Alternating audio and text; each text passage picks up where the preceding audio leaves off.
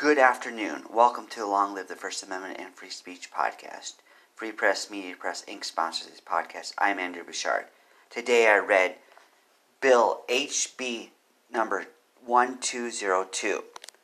In the book, Legal Research How to Find and Understand the Law by Nolo, it recommends reading legislation pertaining to the subject you're focusing on. Since we're focusing on obscenity issues, this is one bill I read. So, what does this bill cover?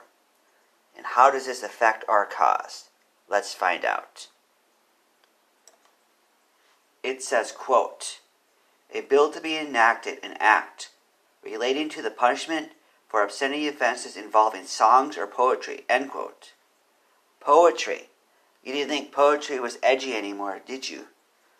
This bill was written a long time ago, but even then, it, poetry probably wasn't edgy. 1993 was when they put this through.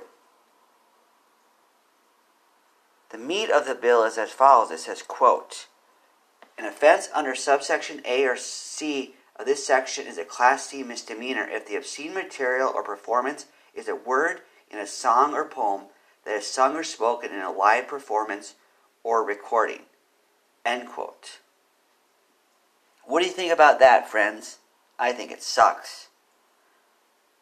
I think it sucks. This is a bad idea. We don't need to criminalize people reading obscene poems or singing obscene songs.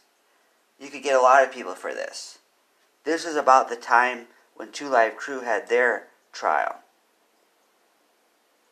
So, unfortunately, this person got a bad idea. But you want to know the good news, friends? This bill didn't get very far. It didn't pass. There's very little action taken. All, all it says here was done. It says, quote, read first time and referred to the Committee on Criminal Jurisprudence, end quote. Hooray, hooray! Maybe divine providence had a hand in delaying the passing of this bill. So let's rejoice, friends. Let's rejoice. How will you advance the First Amendment, freedom of speech, and third parties today? Long live the First Amendment and free speech. Goodbye.